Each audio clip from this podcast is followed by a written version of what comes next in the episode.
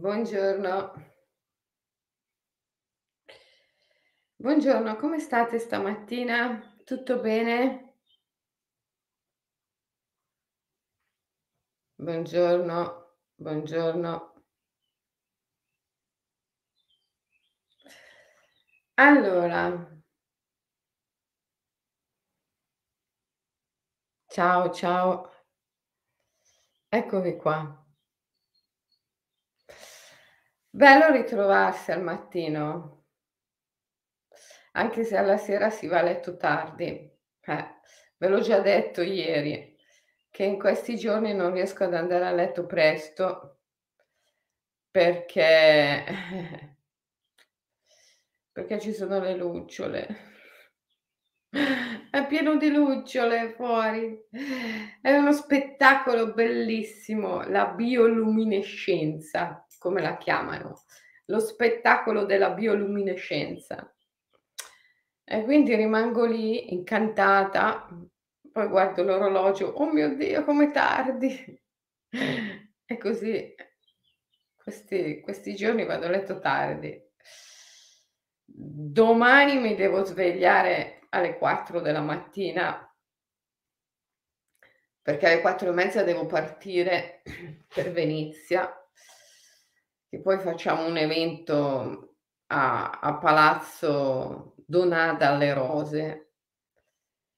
Ve l'ho ve l'ho già ve l'ho già detto di questo evento nel in una diretta del passato.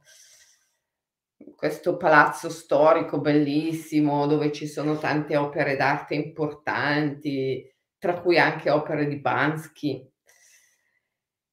Ehm, e terrò un un seminario sul Kintsugi e poi c'è una mhmm, una immaginalista, Maria Teresa Pepe, che espone le sue opere.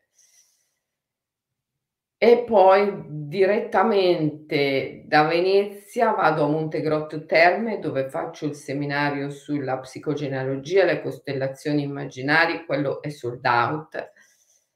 E poi però dopo qualche giorno, a luglio, c'è, ehm, il grande seminario del Forest Therapy Guide, la terapia della foresta, al castello di Titignano, posto bellissimo, immerso nei boschi.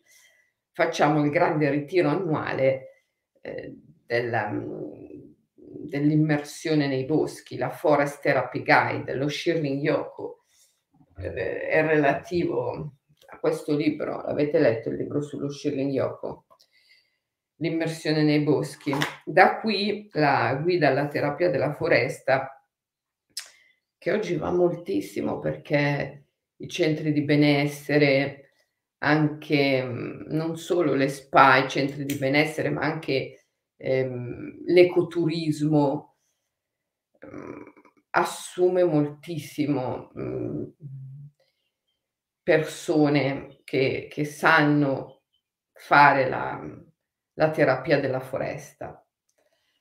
Ehm, vabbè, a parte quello, abbiamo, mhmm, tanti psicologi, insegnanti di yoga, uhm, counselor, coach, insomma, mhmm, tante persone che lavorano nell'ambito della relazione d'aiuto, mhmm, che vengono, per imparare. La nostra scuola di guida alla terapia della foresta è stata la prima scuola in Italia e d'altra parte il mio libro Shirling Yoku ormai è già datato, eh, è di qualche di qualche anno fa, del 2018. E nel 2018 noi abbiamo fondato la scuola di guida alla terapia della foresta ed è stata la prima la prima in Italia. Ehm, ecco, quindi, se volete venire al castello di Titignano siete i benvenuti. C'è ancora qualche posto, però dovreste scrivere presto, subito alle Dragons. Ma adesso torniamo al Kintsugi. Eh. Kintsugi ripara le ferite dell'anima. Soprattutto in questi giorni stiamo parlando delle ferite nella relazione con i figli. Abbiamo parlato ieri, nella diretta di ieri, della relazione con i figli e continuiamo con la diretta di oggi. e poi, ehm, ce ne occuperemo anche nelle dirette delle prossime settimane, lunedì e martedì prossimo. Perché? Perché mi avete scritto voi in tanti in quest'ultimo periodo, ehm, chiedendomi di parlare della relazione con i figli. Allora io ho deciso di parlarne non solo di parlarne, ma proprio anche di dare dei metodi, ehm, delle vie pratiche per risolvere i piccoli e grandi problemi che possono intervenire in questa relazione con i figli. E, ehm, e questo, questo metodo pratico lo prendo dal kintsugi, l'arte giapponese di riparare le ferite con l'oro, alla, alla quale ho dedicato il mio ultimo libro, Kintsugi, che eh, rimane il testo fondamentale per questo percorso che stiamo facendo insieme con le dirette, perché anche nel testo poi ci sono descritte le pratiche, le pratiche da farsi nella, nella quotidianità. La pratica di cui ci occupiamo oggi è quella di aiutare i nostri figli e le nostre figlie ad armarsi spiritualmente. Allora, viviamo in un mondo tossico. Questo non è un mistero per nessuno, vabbè. Viviamo in un mondo tossico. Viviamo in un mondo tossico, l'aria è inquinata, l'acqua è inquinata, ehm, ormai le microplastiche sono ovunque, persino nel feto materno, ehm, nel liquido amniotico, ovunque. E il cibo che mangiamo è, è, è povero di nutrienti perché il terreno nel quale le verdure vengono coltivate è terreno che è stato privato di, di minerali, di sostanze importanti. E quindi se, se, se, se 40-60 anni fa mangiare un broccolo dava un certo contenuto vitaminico eh, in sali minerali, oggi 60-40 anni dopo lo stesso broccolo non dà più lo stesso contenuto, eh, bisogna mangiarne due per avere il medesimo contenuto vitaminico eh, di minerali. Io dico sempre che non si mangiano mai abbastanza verdure. Eh, d'altra parte veniamo da una cultura in cui la, la, la, verdura era considerata il contorno, quando invece deve essere il piatto principale, con un po' di cereali integrali eh, e dei legumi che danno l'apporto proteico. Eh, questo è il piatto macrobiotico, diciamo eh, anche la cucina immaginale si fonda su questi principi. Ehm, viviamo in un mondo tossico. La prima eh, arma che dobbiamo, la prima arma spirituale che dobbiamo dare ai nostri figli è quella dell'alimentazione.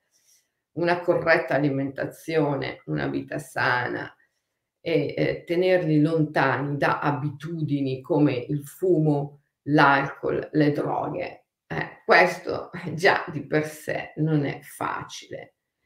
Non è facile. Bisogna eh, prepararlo dalla prima infanzia. Cioè, voi capite che la prima infanzia, l'infanzia, la prima, anche la seconda, l'infanzia, tutta l'infanzia, è per l'uomo, l'essere umano, una dimensione rituale perché, perché l'infanzia è la dimensione più vicina alla natura. Il, il bambino è la creatura umana più vicina alla natura. E la dimensione della natura è la dimensione estetica della bellezza, la dimensione estetica, la dimensione del ritmo, dell'armonia. E quindi è la dimensione rituale. La dimensione rituale, il rituale sacro è quello che sottolinea i ritmi della bellezza, del sacrum facere, del darsi, dell'offrirsi e dell'immaginazione. La natura è immaginazione, infatti stare nella natura sviluppa tantissimo il potere dell'immaginazione.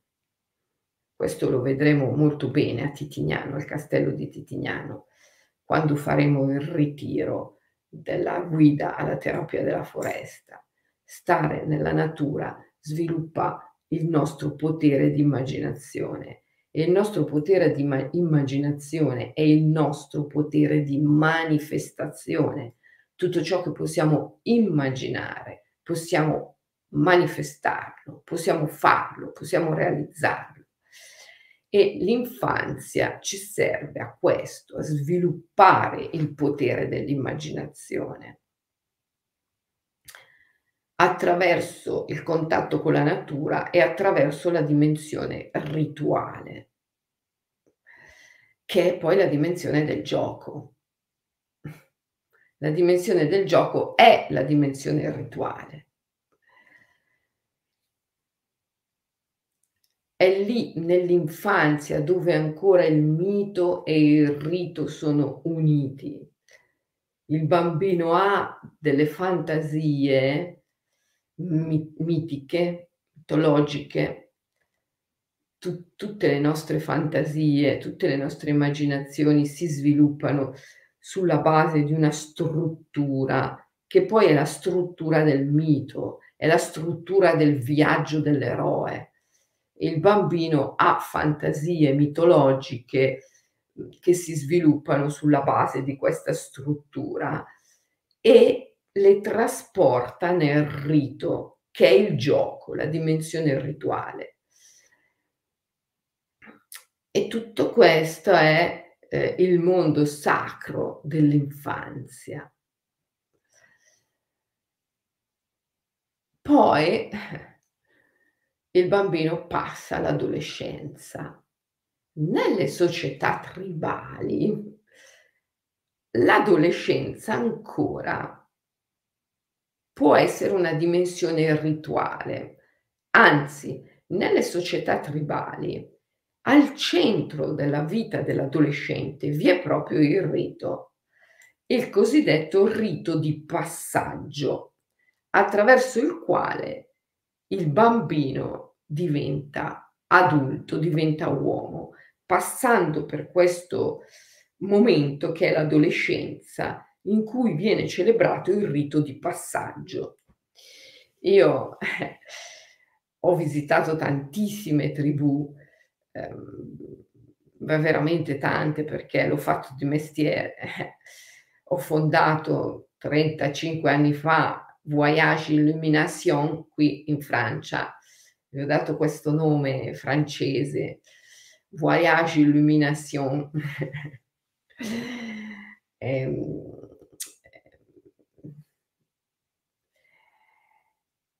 e, e, e con, con Voyage Illumination io ho viaggiato tanto nei luoghi più mistici del pianeta, più primitivi, presso le tribù, ho portato con me tanti, tanti, tanti, tanti gruppi di persone.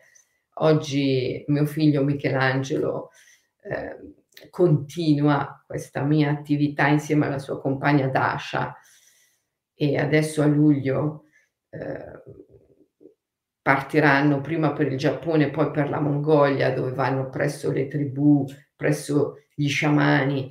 Eh, il Giappone ormai è sold out, ma se volete potete ancora iscrivervi al viaggio in Mongolia, anche perché eh, la Mongolia non richiede visti speciali e quindi si può anche op, saltare a bordo all'ultimo momento ed è veramente un viaggio imperdibile quello che va a esplorare le culture tribali, ehm, animiste, sciamaniche della Mongolia. E, ehm, insomma, io mh, mm, sono stata a contatto con tantissime eh, popolazioni mh, mm, tribali, cosiddette tribali, e ho sempre visto come l'adolescente all'interno della società tribale venga chiamato al rito di passaggio. Ne ho visti tanti. In Amazzonia, per esempio, ho visto il guanto rosso, come lo chiamano, eh, è un guanto ehm, che riempiono di formiche un guanto rosso che riempiono di formiche rosse e che mettono sulla mano dell'adolescente che portano nella nel nel fitto della della giungla e lì lo lasciano, viene morso da tutte queste formiche e sviene. Il veleno delle formiche lo porta a svenire e in questo svenimento fa un un viaggio estatico, entra nella trance, fa anche un descensus ad inferos, un una discesa nell'underworld e e poi fa ritorno. E questo è il suo grande rito di passaggio attraverso il quale diventa uomo. Presso presso altre tribù nell'America del Sud, ehm, ho visto altri rituali in cui al mhmm, all'adolescente viene fatto bere, ehm, un un decotto, mhmm, prodotto con una erba medica, mhmm, e e che procura la trance, la trance sciamanica. Mentre, mhmm, in Myanmar, ehm, ho visto, ehm, l'adolescente chiamato alla celebrazione della Nhat Gadao, la cerimonia di matrimonio col Nat. Prima ancora di sposarsi con un uomo, una donna, ehm, i ragazzi, mhmm, in Myanmar si sposano con il Nat. Ehm, i Nat sono gli spiriti, birmani. Anche ai Nat io ho dedicato un libro, Le carte dei Nat, che voi anche questo dovreste avere.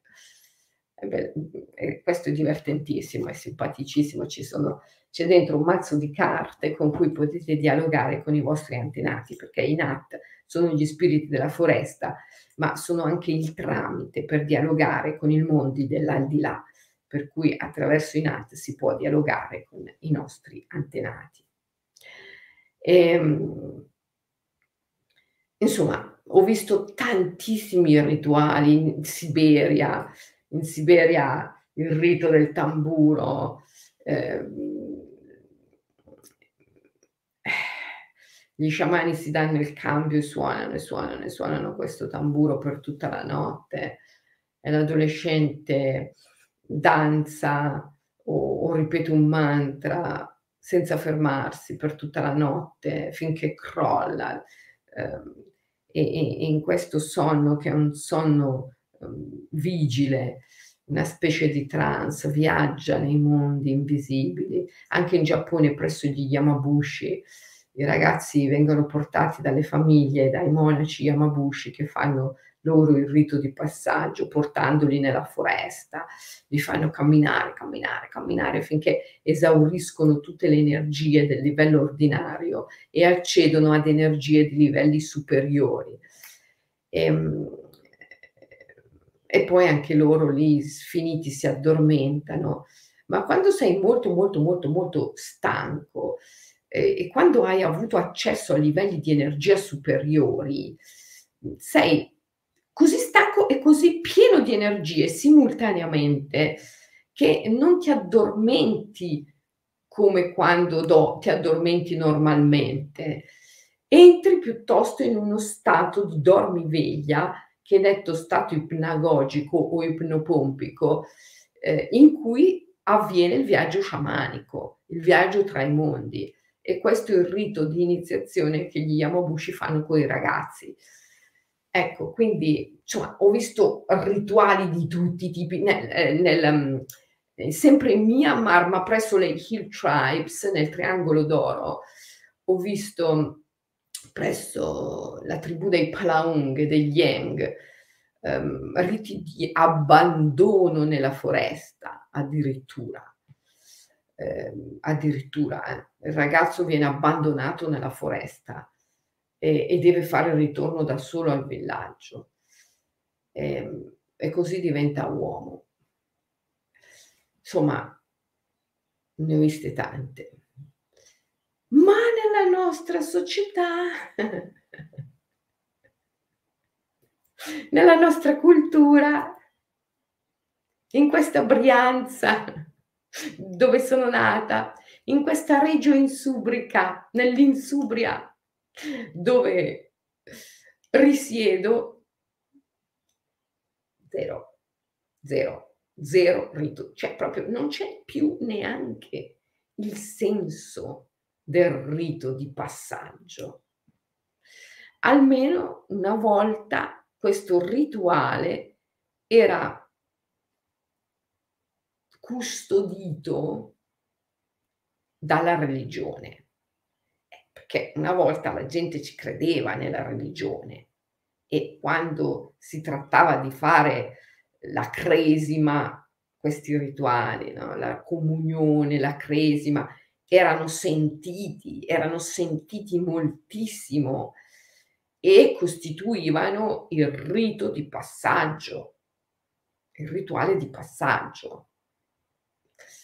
Ma io credo che sia stato proprio questo che ci ha fregati, perché noi abbiamo costruito, a differenza delle società tribali, noi abbiamo costruito la società del potere e la religione sociale, la religione nel suo aspetto sociale, perché poi ogni religione ha anche un aspetto esoterico, intimo, profondo, iniziatico, ma la religione nel suo aspetto sociale è diventata lo strumento di questa società del potere.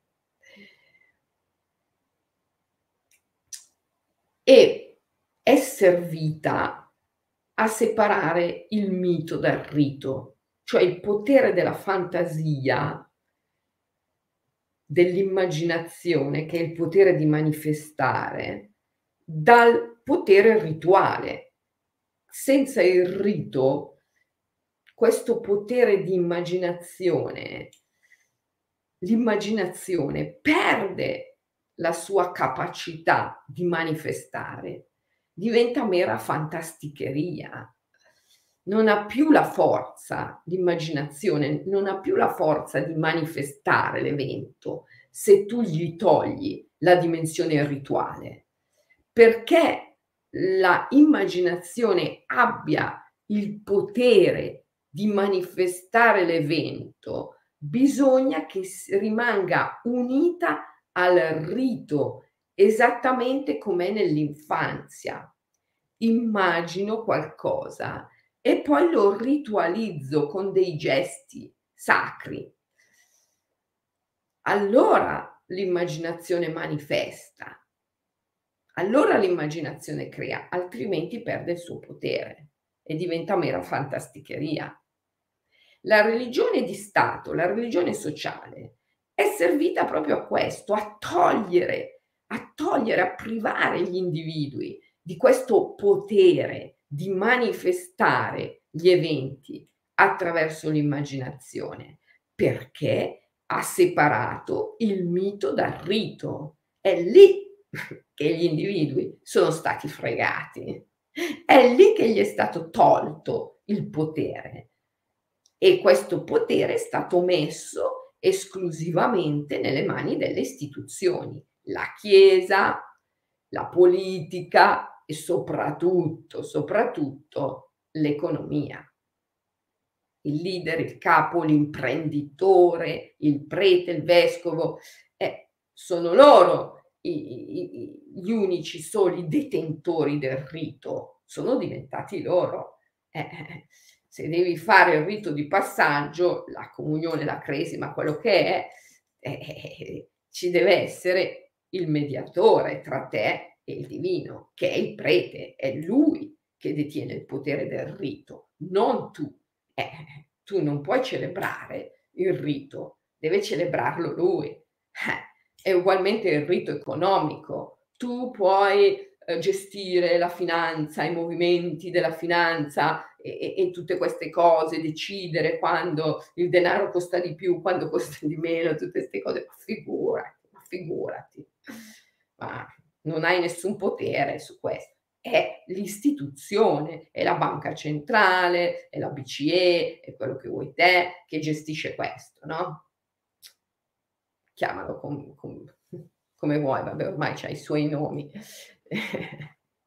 che conosciamo bene perché tutti i giorni, no? E la BCE alza i tassi e questo e quell'altro, insomma. Cioè, ma tu che potere hai su questo? Zero. 0, 0, 0, 0, 0. Cioè, il rito, il rito è nelle mani esclusive delle istituzioni. E quindi l'individuo è totalmente privo di potere, di manifestazione. Deve subire. È una pedina del sistema. È misurabile, prevedibile e governabile. Allora, prima cosa dobbiamo insegnare ai nostri figli a riprendersi il potere del rito se vogliamo che diventino dei grandi uomini, altrimenti rimarranno sempre degli schiavi, de- delle vittime, degli schiavi del sistema. Eh, per forza, bisogna riprendersi il potere per uscire da quella condizione nella quale il sistema vuole che gli individui permangano. Eh, riprendersi il potere è riprendersi il potere del rito, perché è, è quello, no? il potere di manifestare gli eventi in modo libero. Eh. Questo potere è, ci è stato tolto. Eh, pensate che solo eh, la cresima, la comunione, eh, cioè, sono state Adesso non lo sono più perché chi è che le fa più le cresima la comunione, cioè ormai è diventata una piccolissima percentuale no? in seno alla società che ancora celebra questi riti. La maggioranza non, non li celebra più, eh, anche perché la nostra è diventata una società multietnica, quindi adesso addirittura vogliono togliere le croci dalle cime delle montagne e Messner è favorevole, ha lasciato, rilasciato un'intervista in cui dice ma le, le, le, montagne sono di tutti, perché dobbiamo metterci la croce cristiana? Cioè, se, sono del cristiano come del musulmano, come del buddista, come dell'induista, perché ci deve essere la croce sulla cima della montagna? Togliamola. Quindi ormai, voglio dire, stiamo fortunatamente muovendoci verso una nuova fase in cui gli individui si stanno riprendendo il potere del rito. Solo il fatto che noi, quando facciamo i nostri ritiri, i ritiri degli immaginalisti, come quello che faremo adesso a luglio al castello di Titignano, celebriamo dei rituali, dei veri e propri rituali iniziatici, eh,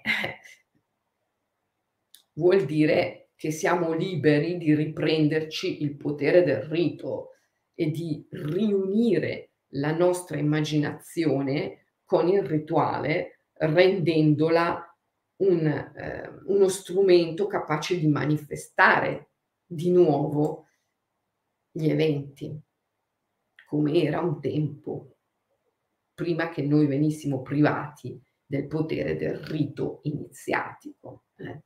Però guardate che le religioni sociali sono tutte così, eh. anche il buddismo ha il suo aspetto di religione sociale che è tremendo, eh, perché io ricordo quando vivevo a Edimburgo che chiesi all'associazione buddista di Edimburgo, che poi era una tizia che faceva la monaca buddista lì a Edimburgo, che gestiva una sala in, in centro città, e mm, gli chiesi, mi presti la sala per due giorni per fare le iniziazioni al mantra madre?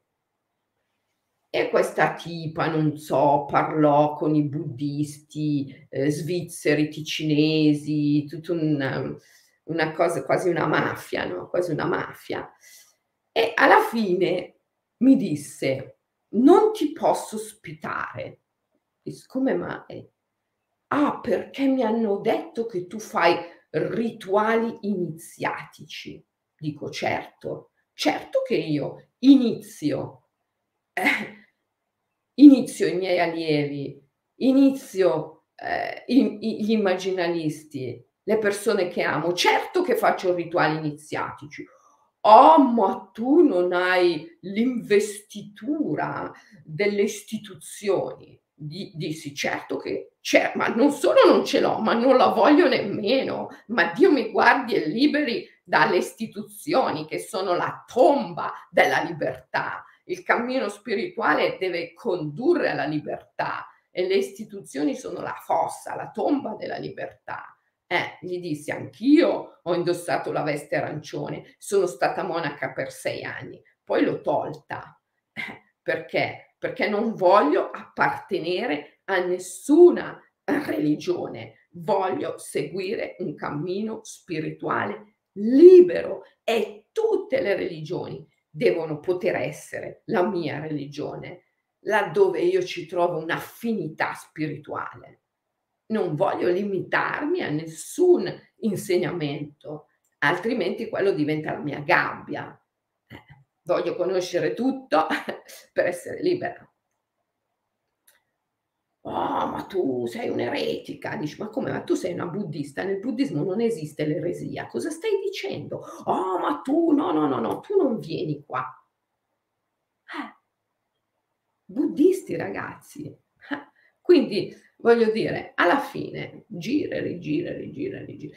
Cioè, tutte le religioni, no? Hanno questo duplice aspetto, un aspetto sociale e un aspetto spirituale, intimo, interiore. Uno ti libera e quell'altro ti condanna, ti lega. Quindi, insomma, mm, questo tema delle grandi religioni sociali che si sono arroccate, prese tutti i diritti del rituale, fa sì che i nostri giovani nell'adolescenza si trovino completamente smarriti. Perché loro provengono dall'infanzia che è una dimensione prettamente, fortemente rituale, e improvvisamente, proprio quando ne avrebbero più bisogno, perché dovrebbero passare attraverso il grande rito di passaggio che segna appunto il passaggio dall'infanzia all'età adulta, perdono invece completamente la dimensione rituale e la società desacralizzata anche la religione sociale, che è pure desacralizzata, non sono più capaci di fornire loro la dimensione sacra del rituale. Forniscono dei riti totalmente desacralizzati che non sono più neanche sentiti veramente ma non solo da, da, da, dai, dagli utenti finali, ma persino dai, dai, dai, preti, dai monaci che li celebrano. Eh, non sono più sentiti. Quindi questi ragazzi improvvisamente vengono privati della dimensione rituale, quando nel momento in cui ne hanno più bisogno. È, per forza che dopo vanno a cercarsi rituali. Come per esempio il rito del fumare, il rito del bere, se non addirittura, ahimè, il rito del drogarsi, il rituale pericoloso del correre in macchina, i rituali stupidissimi che propongono i social oggi pensate soltanto a quegli youtubers, come li chiamano, che hanno fatto quel terribile incidente in cui è morto un bambino. Eh, perché? Perché stavano facendo un rito stupidissimo eh, che poi doveva essere trasmesso su YouTube, non so, non so, guardate, non so nemmeno bene cosa, cosa stessero veramente facendo. Comunque sono tutti rituali assolutamente stupidi, aberranti, che i ragazzi fanno loro perché vengono a colmare un vuoto. Eh, hanno perso improvvisamente la dimensione rituale dell'infanzia, ancora non hanno trovato il, il rito dell'età adulta, che è quello del, eh, del lavoro, della passione, ehm, dello sviluppare qualcosa di importante, no? Eh, sono nel mare del niente. E, e quindi il primo rito eh, che gli offrono gli amici, i compagni, eh, i peers, come dicono gli americani, i loro pari, eh, lo prendono, anche se è stupidissimo e, e dannoso. Allora, per, se volete aiutare i ragazzi a stare lontani da questi rituali aberranti, stupidi e dannosi, eh, dovete riuscire a fornire loro la possibilità di una dimensione rituale sacra e degna. E, ehm, e questo deve accompagnarsi a, a una visione importante del loro futuro, di quello che possono fare, diventare. La visione non è necessariamente una teoria mh, su quello che devo fare nella vita, no, o su quello che è giusto o sbagliato fare nella vita, no. La visione è più che altro emozione, devono emozionarsi. Mh, guardando al loro futuro, emozionarsi sentendo eh, tutte le possibilità di sviluppo che loro hanno davanti e devono esplorare questo mondo, avere anche dei rituali quotidiani, che so, un cagnolino da accudire tutti i giorni, un, una missione da compiere tutti i giorni, ehm, in vista di, della loro età adulta eh, in cui eh, tutte le possibilità devono essere aperte e loro devono immaginare, immaginare, immaginare, immaginare tutte queste possibilità e, e, e ritualizzarle, ritualizzarle, ritualizzarle in contesti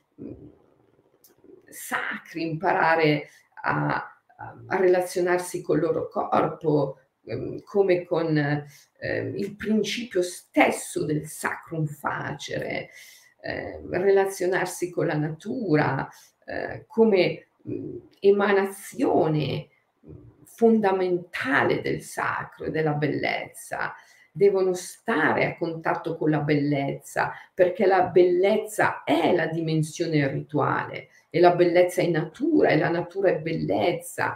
Insomma, dovete aiutare i vostri ragazzi a conservare una dimensione rituale sana, che è la dimensione dell'immaginazione, della fantasia, della visione sul loro futuro, ehm, è la dimensione della bellezza, è la dimensione dell'arte, della creatività, dell'espressività, dell'espressione, è la dimensione anche del, dello sport, dello yoga, del, dell'avere a che fare col corpo, dell'allenare il corpo. Ehm, e tutto questo come lo fate? Come aiutate i vostri ragazzi a stare a contatto con la dimensione rituale? Attraverso l'esempio, attraverso l'esempio. Voi per primi, voi per primi dovete vivere una vita densa, pregna di sacralità, di ritualità sacra. Eh, quando la mamma cucina deve essere un rito sacro, quando la mamma va a fare la spesa deve essere un rito sacro, quando coltiva l'orto deve essere un rito sacro, quando si allena, fa uno yoga, deve essere un rito sacro. Eh, ogni cosa, anche pulire la casa, fare il letto, l'ambiente deve essere sacro, anche dei piccoli gesti. Io ho sempre insegnato ai miei bimbi il rituale degli sciamani russi, no? prima di eh, uscire di casa.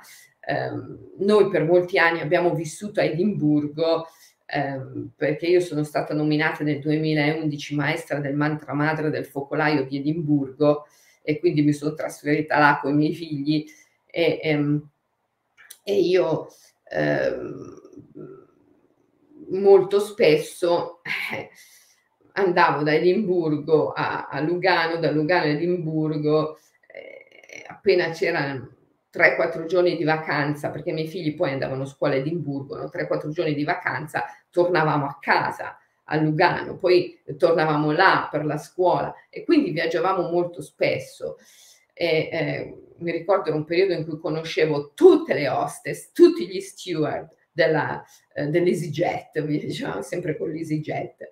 E prima di uscire di casa, noi eh, ci sedevamo e salutavamo gli spiriti della casa, che poi quello era il momento in cui eh, ci ricordavamo sempre, ah, ho lasciato quello, ho lasciato lo spazzolino, ah, mi sono dimenticato il cappello, ah. Per cui eh, era, era, anche utilissimo no, questo rito. Ecco, cioè io ho sempre cercato di eh, tenere i miei figli in, questa, in questo ritmo, no? che poi è il ritmo del tamburo, no? è il ritmo sacro del tamburo. È il ritmo della natura, è il ritmo della bellezza, è il ritmo del rituale, del rituale. Ogni momento della giornata è un momento di un rito in cui compiere un rito sacro. Eh? Lasciare la casa, fare il viaggio, arrivare nella casa dove non sei magari da due mesi, salutare gli spiriti, la prima cosa da fare, annaffiare le piantine, eh, salutare il gatto, eh, salutare gli, gli, spiriti del giardino, degli alberi. Ecco, cioè, tenere questo ritmo sempre, il ritmo del rituale, il ritmo del rituale. E la dimensione sacra che potenzia l'immaginazione, dà potere all'immaginazione. Eh. Eh, l'immaginazione che poi serve per eh, manifestare il futuro in modo libero da quello che le istituzioni, il potere dominante, il sistema vorrebbe che tu facessi nel futuro. No? Eh, eh, il sistema, chiaro, non vuole che tu nel futuro diventi un uomo libero, ma tu devi diventarlo. Quindi, mm, ecco, ehm, aiutare i ragazzi che escono dalla dimensione dell'infanzia che è la dimensione del rituale, a continuare ad avere una dimensione rituale sacra, altrimenti loro per necessità poi si trovano una dimensione rituale desacralizzata che può essere anche estremamente nociva.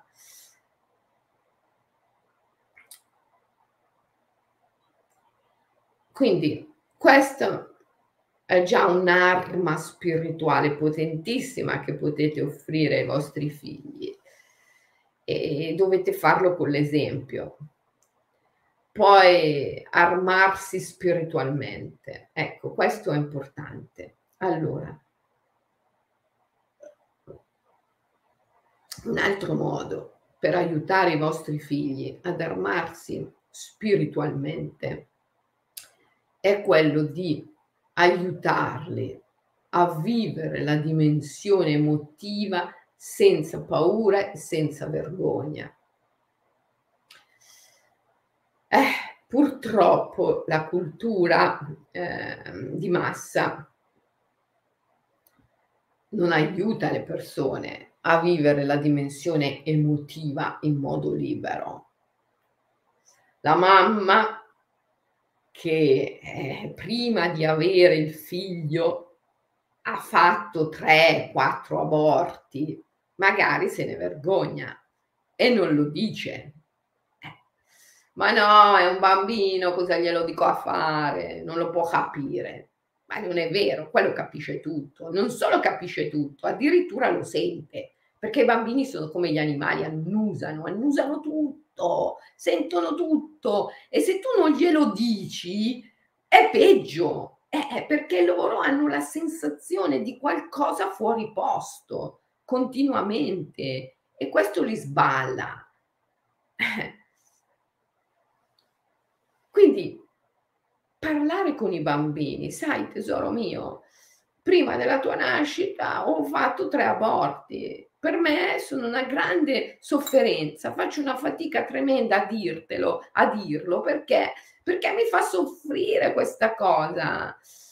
Ma questa sofferenza che mi porto dentro è poi quella dolce tristezza che mi permette di fare il viaggio octonio, il descensus ad inferos, il viaggio sciamanico e di vivere, esistere simultaneamente nei due mondi, il visibile e l'invisibile. Così tu hai tre fratelli nell'invisibile e due fratelli nel visibile.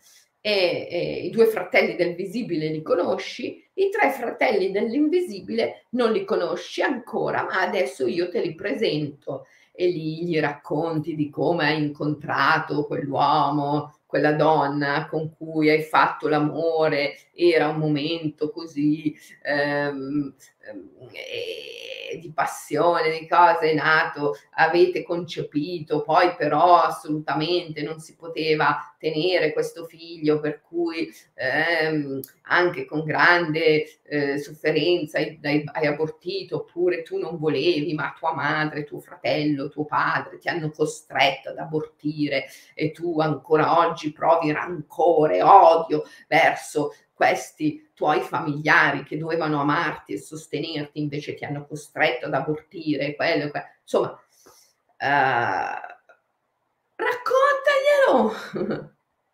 diglielo tutto fino in fondo.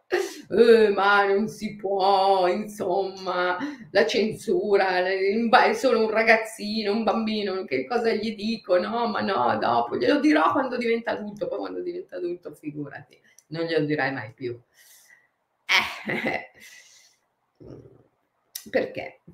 Perché abbiamo paura delle emozioni.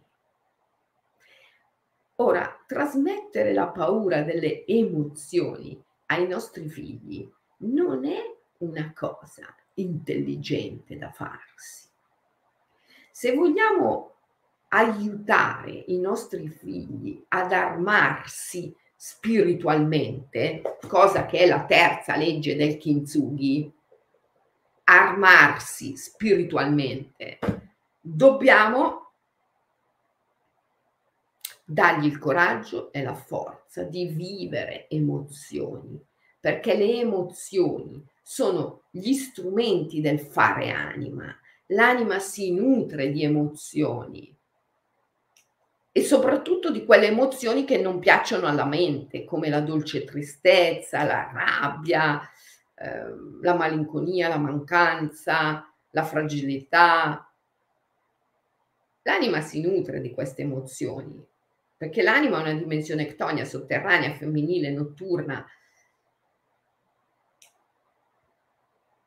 ma la mente ha paura dell'anima, perché l'anima quando si risveglia chiede alla mente di farsi da parte, di dissolversi, in nome di una mente più vasta, più grande, che possiamo chiamare il pensiero del cuore. A me piace chiamarla la mente poetica. Di fatto la mente ordinaria deve finire, sparire, quando l'anima si risveglia.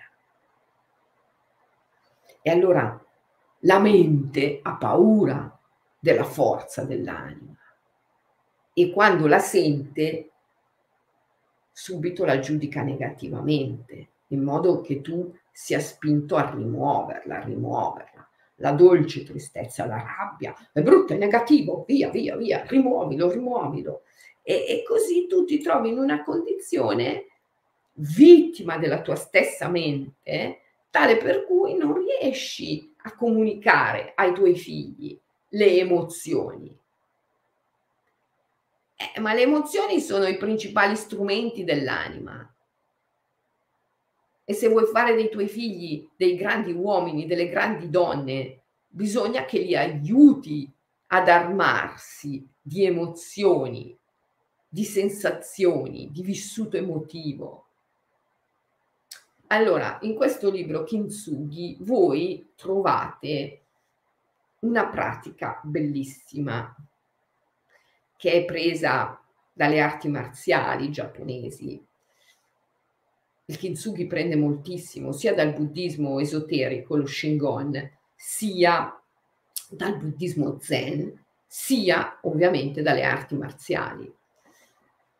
E in questa pratica che è fatta con gli artigli dell'aquila, il mudra, il gesto psichico degli artigli dell'aquila è questo, o, o anche questo con solo due dita, ripiegando le altre, oppure con tutte le dita. E la pratica consiste nella, nell'afferrare e nel portare a sé le emozioni come spiriti. Eh. Praticando in questo modo, tu per primo genitore diventi capace di sostenere l'intensità emotiva. E allora dopo diventi capace anche di parlare serenamente, tranquillamente con i tuoi figli. Perché il genitore che non è capace di sostenere la sua stessa intensità emotiva, il genitore che non è capace di sostenere le sue stesse emozioni. E chiude completamente il dialogo con i figli, dopo si ritrova nella condizione in cui il figlio diventa adulto e non mi parla più, mio figlio, mia figlia non mi vuole più parlare. Eh, per forza, per forza, non sei stato capace di sostenere l'intensità emotiva e quindi di costruire un dialogo in cui le emozioni potevano fluire, scorrere. E adesso i cancelli sono chiusi. No, c'è problema, non c'è problema. Si possono riaprire si possono riaprire, non c'è problema che non si possa risolvere. Come ci insegna il Kintsugi, non c'è ferita, non c'è crepa, non c'è frattura che non si possa riparare con l'oro della consapevolezza. Però il Kintsugi lo devi praticare, se non lo pratichi è chiaro che eh, non riparerai mai queste crepe. Ma non esiste crepa, non esiste frattura che non si possa riparare. Quindi anche se ti trovi in questa condizione tale per cui tuo figlio o tua figlia non ti parlano più, puoi riparare questa frattura, certo che puoi. Allora, mm, io direi che per oggi ci fermiamo qui, poi lunedì prossimo continuiamo. Di fatto, Aiutate i vostri figli ad armarsi spiritualmente.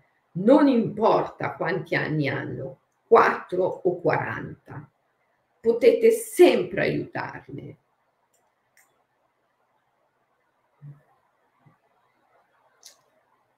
Aiutateli a trovare con sempre maggiore intensità il potere dell'immaginazione che è il potere di manifestare liberamente.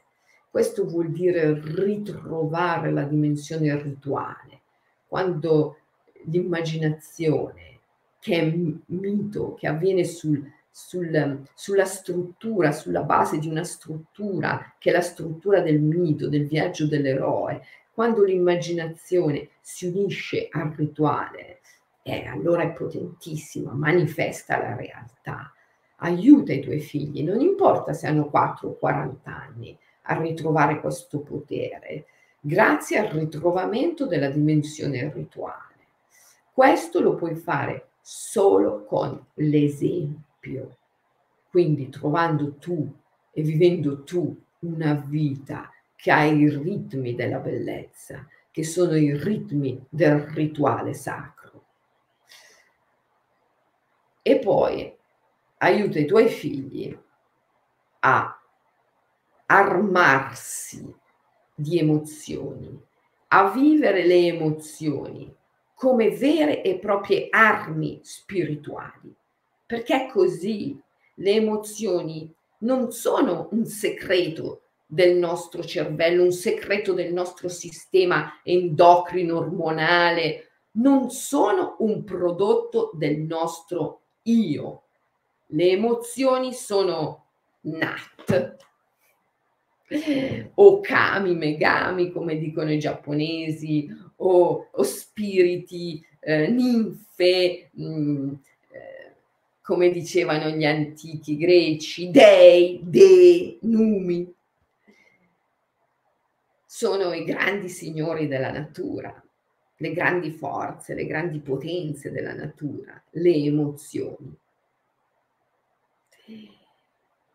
E, e, bisogna riconoscere gli dei, bisogna riconoscere le emozioni, bisogna avere la forza di viverle.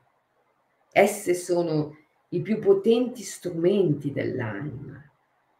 Attraverso le emozioni possiamo fare anima, possiamo nutrire l'anima. Dobbiamo avere la forza, il coraggio di emozionarci, senza ovviamente cadere vittime delle emozioni.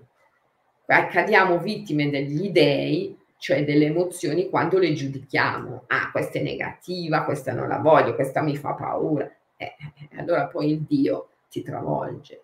Ma se con cuore puro, cuore puro, quindi al di là della discriminazione mentale, con un senso di equanimità e di fede, di apertura, viviamo le emozioni serenamente, queste sono le nostre più potenti armi spirituali. Dobbiamo aiutare i nostri figli ad armarsi spiritualmente. E anche qui dobbiamo farlo innanzitutto su di noi, perché la famiglia è un sistema, è un sistema complesso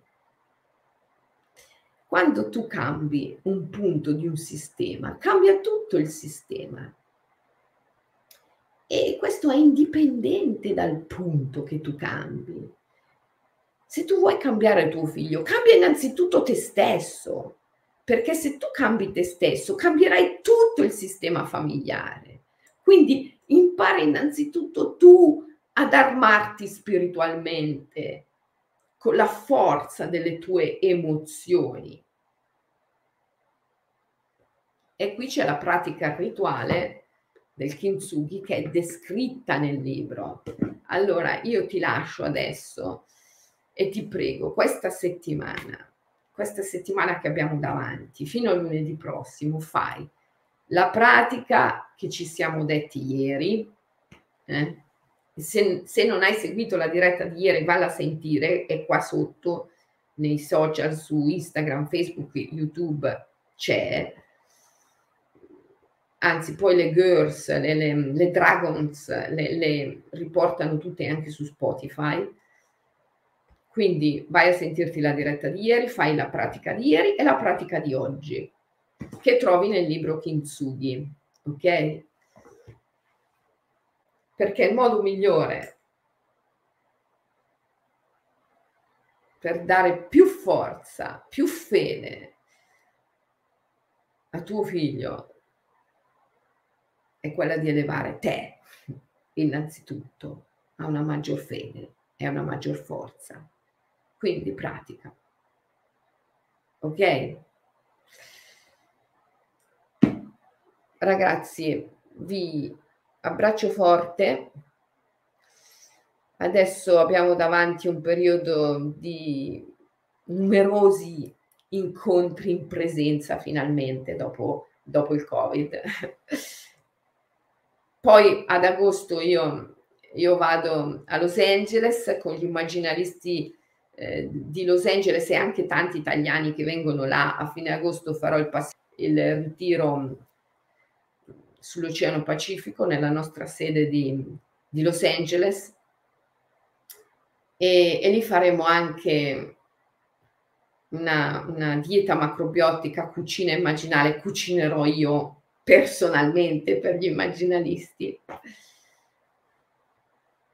Ecco l'altra cosa importantissima che devi fare con i tuoi figli, la, la terza arma importante, che forse è la prima, cibo sano, ambiente sano, eh? quindi cibo sano, ambiente sano, aiutarli a mm, ritrovare la dimensione rituale, vivendo tu per primo una vita scandita da rituali sacri e aiutarli ad armarsi spiritualmente delle loro stesse emozioni, vivendo le emozioni come potenti armi spirituali.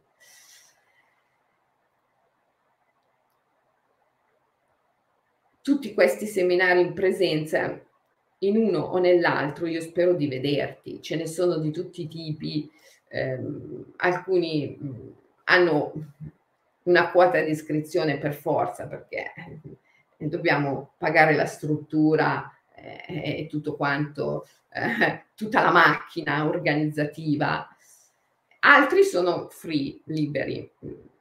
A Viterbo, per esempio, adesso mi viene in mente, faccio un evento a Viterbo, ehm, a entrata libera, ehm, insomma, poi trovate tutto sul calendario degli eventi domani a Venezia, fra 3-4 giorni a Montegrotto Terme, poi ai, ai, primi di luglio al Castello di Tizignano, mh, mm, quello importantissimo, il grande ritiro nei boschi, e poi Viterbo, e poi, mm, ah, e poi sono anche a Lido di Camaiore dai carissimi amici del Mosaica, eh, ma trovate tutto dentro il mio calendario eventi. Adesso se ve lo dico rischio di dimenticarmi delle cose, anzi sicuramente dimentico. E quindi andate a vedere il calendario degli eventi sul sito e poi sentite le Dragons e, ehm, e anche Morgan. Chiamatele le Dragons, anche così, solo per salutarle, augurargli una buona estate, ok? quando Viterbo e adesso a memoria non me lo ricordo, però vai a vederlo sul, sul sito, ok?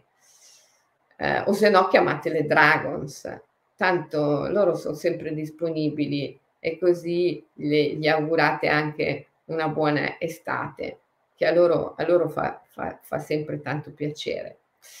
E, e invece online ricordatevi eh, che eh, stasera stasera facciamo il grande rituale del fuoco.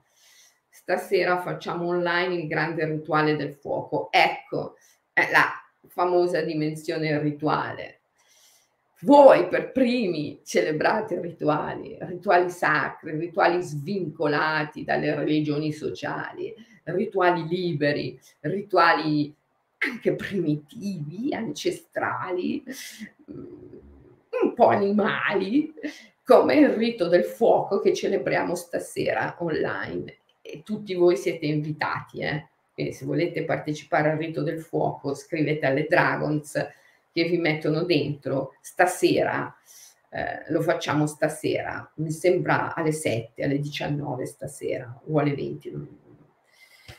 Non, mi ricordo, non lo voglio dire perché poi sbaglio sempre questi orari. Se non ci fosse Morgan, che ogni due per tre mi dice Selena è ora di fare questo, Selena adesso devi fare quello. Io, mamma mia, con, sti orari. Quindi, ehm, dai, ci vediamo stasera per il rituale del fuoco, ok? Rituali liberi, sì, rituali liberi, assolutamente. Il rito del fuoco è un rito ancestrale, antichissimo. E lo facciamo insieme stasera insieme alle lucciole. Ah, magari lo faccio dal giardino, però le lucciole non si vedono, accidenti. Ho provato anche a filmarle col telefonino, ma niente, non si vede niente. È troppo buio e se le illumini non le vedi più, quindi non lo so, è difficilissimo fotografare o filmare le lucciole. Eh, se voi avete un sistema per filmare o fotografare le lucciole, ditemelo, che ci vorrei proprio provare.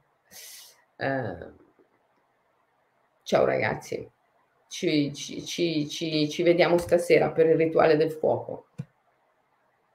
Ciao.